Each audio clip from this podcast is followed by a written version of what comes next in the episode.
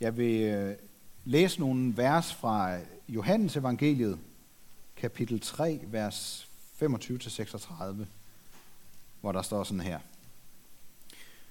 Nu kom Johannes disciple i diskussion med en jøde om renselse. Og de gik hen til Johannes og sagde, Rabbi, han som var hos dig på den anden side af Jordan, han som du har vidnet om, han døber nu selv, og alle kommer til ham. Johannes svarede, et menneske kan ikke tage noget som helst, uden at have fået det givet fra himlen. I kan selv bevidne, at jeg sagde, jeg er ikke Kristus, men jeg er udsendt forud for ham. Den, der har bruden, er brudgom. Men brudgommens ven, som står og lytter efter ham, fyldes med glæde, når han hører brudgommen komme. Det er min glæde, og den er nu fuldkommen.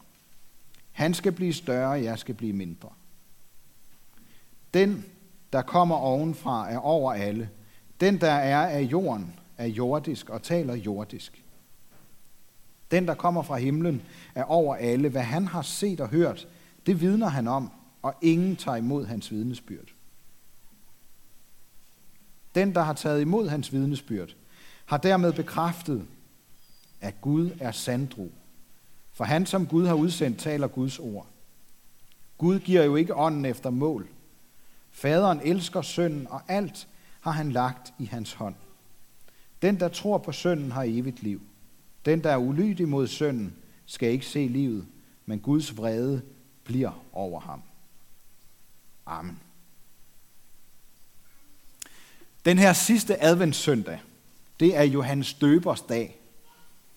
Det er ham, der får ordet for at give det videre til Jesus. Og det er i virkeligheden også det, en præst altid skal forsøge at gøre i en prædiken. Johannes Døber, han er ikke, øh, han er ikke en julemand, der skal kontrollere, om vi har fortjent at få gode gaver i år. Han er derimod julens mand, der siger os noget vigtigt om, hvor stor en julegave det er, vi har fået af Gud. Og så beskriver han sig selv, som vi lige har hørt det, som brudgommens ven eller en forlover, der skal stå ved brudgommens side og måske give ham ringene, men så fuldstændig træder i baggrunden for det, der ellers skal ske. Johannes må have stået der med stor glæde, fordi alt det, han havde forberedt gennem hele sit liv, nu kommer til at ske. Og samtidig med sådan en underlig tomhedsfølelse. For nu flokkes folk om en anden end ham. Jesus, brudgommen, bliver større, mens Johannes bliver mindre. Og jeg har lyst til at sige, at jeg kan faktisk godt genkende den der følelse som, som præst, når jeg får lov til at holde tale ved en hvilse. Glæde over, sådan på ægteparets vegne, og så den der fuldstændig tomhed og stillhed, der bliver bagefter, når alle går ud af kirken. Så er der egentlig ikke mere, man skal gøre. Så er opgaven udført. Jeg gætter på, at nogle af jer måske også kender lidt til den der følelse efter øh, en vellykket fest. Og så når alle øh, gæsterne øh, tager hjem bagefter. Man har måske ovenikøbet stormet rundt for at blive klar til det hele. Og så kommer stillheden der bagefter, når alle er gået. Jeg håber egentlig, at mange af os kan se frem til lidt af det samme her til juleaften. Det kan let blive sådan lidt af en storm. Men når det hele så er genoplevet, og man sidder i stuen, gaverne er pakket op, maden er lagt til ret, har lagt sig lidt mere til rette, og børnene sover, så kommer stillheden. Og så sidder vi der og fordøjer og mærker efter. Måske med en lettelse og med en glæde blandet med en tomhed. Fordi opgaven er overstået, eller måske fordi der altid er en tom plads til jul efter den, der mangler. Det er sådan i vores verden, at stillhed ikke altid er lige med fred. Og fred med Gud, det er noget andet end en følelse af fred sådan lige i øjeblikket.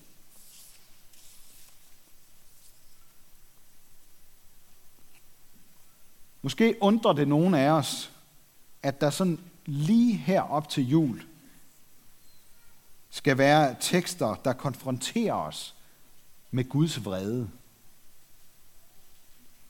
At Guds vrede kan lægge sig, og at den kan blive over os. At fred med Gud netop handler om, hvor Guds fred, Guds vrede lægger sig hen. Ligesom en storm, så kan Guds vrede lægge sig. Meningen med vrede er jo dybest set ikke, at den skal ødelægge eller gøre os utrygge, men at den skal beskytte os mod det onde, der vil ødelægge os og freden.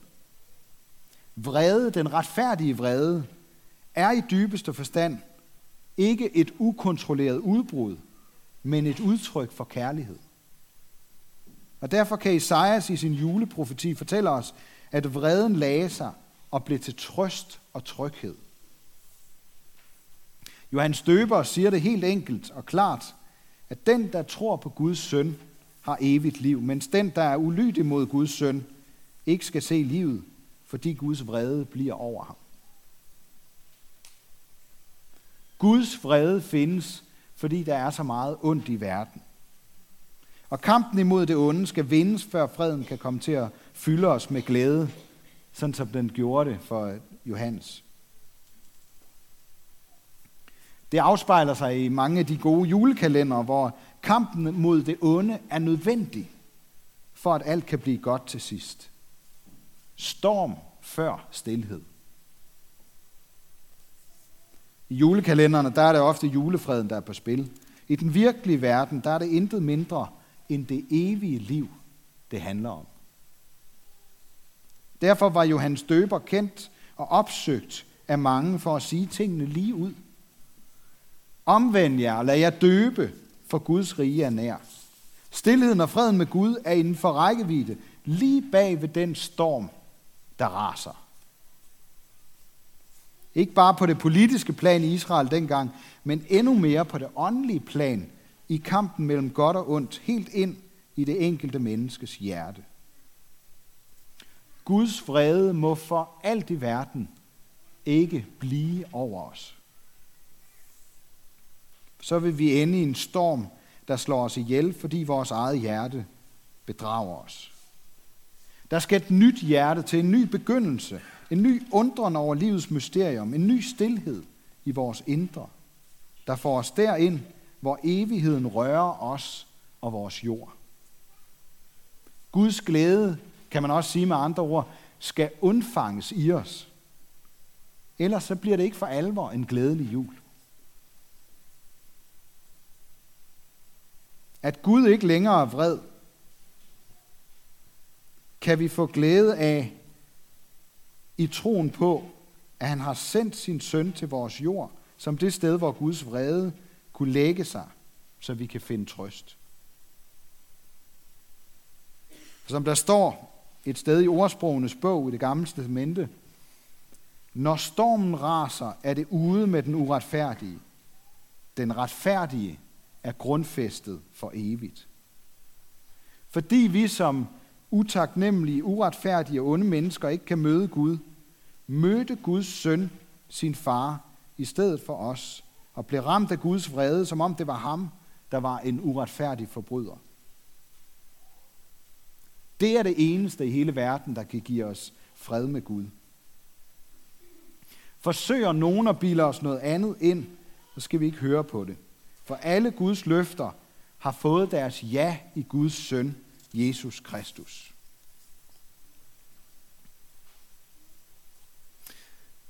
Der er ingenting i verden, der er så stille som sne. Det synger vi i en sang, og øh, det er jo efterhånden svært at forestille sig, hvordan det er, det der med sne, for det er godt nok længe siden. Samtidig så tror jeg, mange af os, hvis vi tænker tilbage, så er det ikke bare sne som noget stille noget, vi husker. Så kan det også være følelsen af sneen, der pisker ind i ansigtet i en snestorm. Det samme lige så stille og smukke sne kan piske imod os, når der er en storm. Er det ikke underligt, at sne kan opfattes så forskelligt? På samme måde tror jeg, det kan være med julen. Den kan være verdens mest stille og fredfyldte sted, samtidig med, at den kan piske os i ansigtet med alt det, der mangler, og ikke er, som vi havde ønsket os. Selv tilgivelse kan opleves så forskelligt.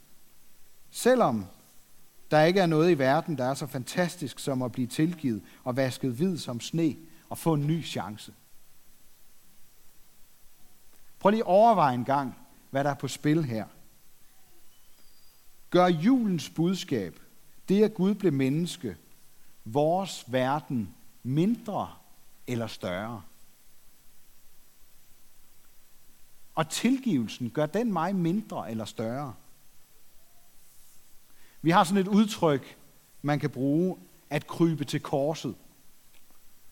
Som vi kan bruge som et billede på, når vi skal indrømme noget, som vi har gjort forkert. Det føles da ofte som en storm eller en rasen indeni, hvor vi kæmper med os selv, om vi nu tør være ærlige.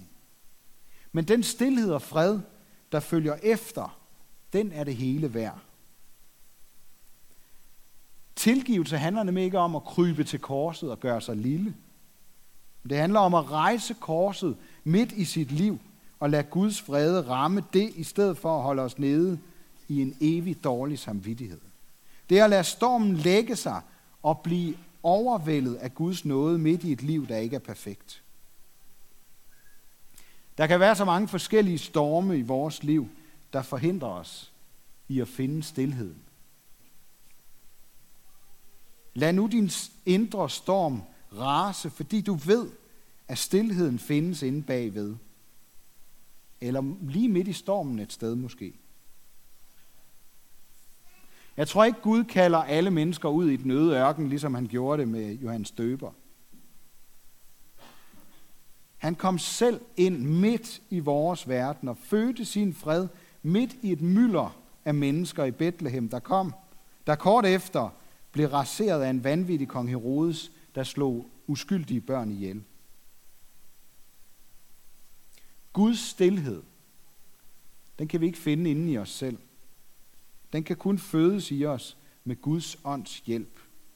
Så den bliver et pant i vores hjerter, lidt som brud og brudgom giver hinanden en ring på fingeren, som et pant på deres kærlighed. Johannes Døber, han blev ligesom Jesus sammenlignet med profeten Elias fra det gamle testamente. Han var på et tidspunkt så led og ked af sit liv, at han ikke ønskede at leve længere. Og mens han sad i en grotte, så kom en storm forbi. Men Gud var ikke i stormen.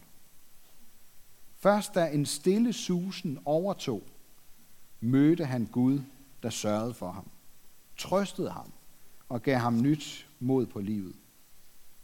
Efter stormen, så kom stillheden. Jeg tror jo, hans døber kan lære os noget om at være en aktiv tilskuer en ven til brudgommen, Jesus, Guds søn. Hvad er det, han gør? Han står og lytter efter ham og fyldes med glæde, når han hører ham komme. Han er vendt mod ham, der kommer med glæden. Han ser efter, hvad Gud gør. Han bliver mindre, ikke fordi han kryber til korset, men fordi han rejser korset og gør Jesus større. Han står og ser opad og forventer et under. For intet mindre kan gøre det. Vi kan ikke tvinge os selv til at være glade.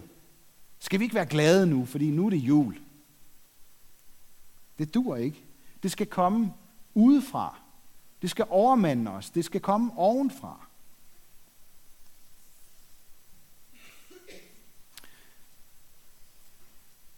Jeg så for nylig, blev gjort opmærksom på en, en video med rapperen Kanye West, der minder på nogle måder minder lidt om Johannes Døber. Han øh, blev efter sine for nylig en troende kristen, og nu har han som sin livsmission at gøre sig selv mindre og Jesus større. Hans nye album hedder Jesus is King, og det har fået mange til at undre sig. Han blev øh, spurgt af en talkshow-vært, hvad der var forskellen på livet før og efter han mødte Jesus. så beskrev han sig selv som en, der tidligere var med i en flok af sovende mennesker. Walking dead, beskrev han sig selv. Men nu var han blevet vækket, midt i sin stormende berømmelse og alt det, han var optaget af. Og så var der blevet stille. Og han blev den lille på den velsignede måde. Og han fik noget større at leve for. Og selvom vi ikke er berømte og rige på samme måde, så vil jeg sådan ønske for os alle, at der også må blive stille i vores jul, så vi bliver mindre, og Jesus bliver større for os. Og det, tror, det under, det tror jeg, vi er nødt til at bede om, måske for hinanden, og for alle, vi møder i julen og i det nye år. Uanset om vi tror på det under, eller vi godt kunne tænke os at komme til at tro på det. Ære være Gud, vores far, der har skabt os i sit billede. Ære være Guds søn, der tog vores straf, så vi kan slippe fri. Ære være Helligånden, ham der gør Guds kærlighed levende for os.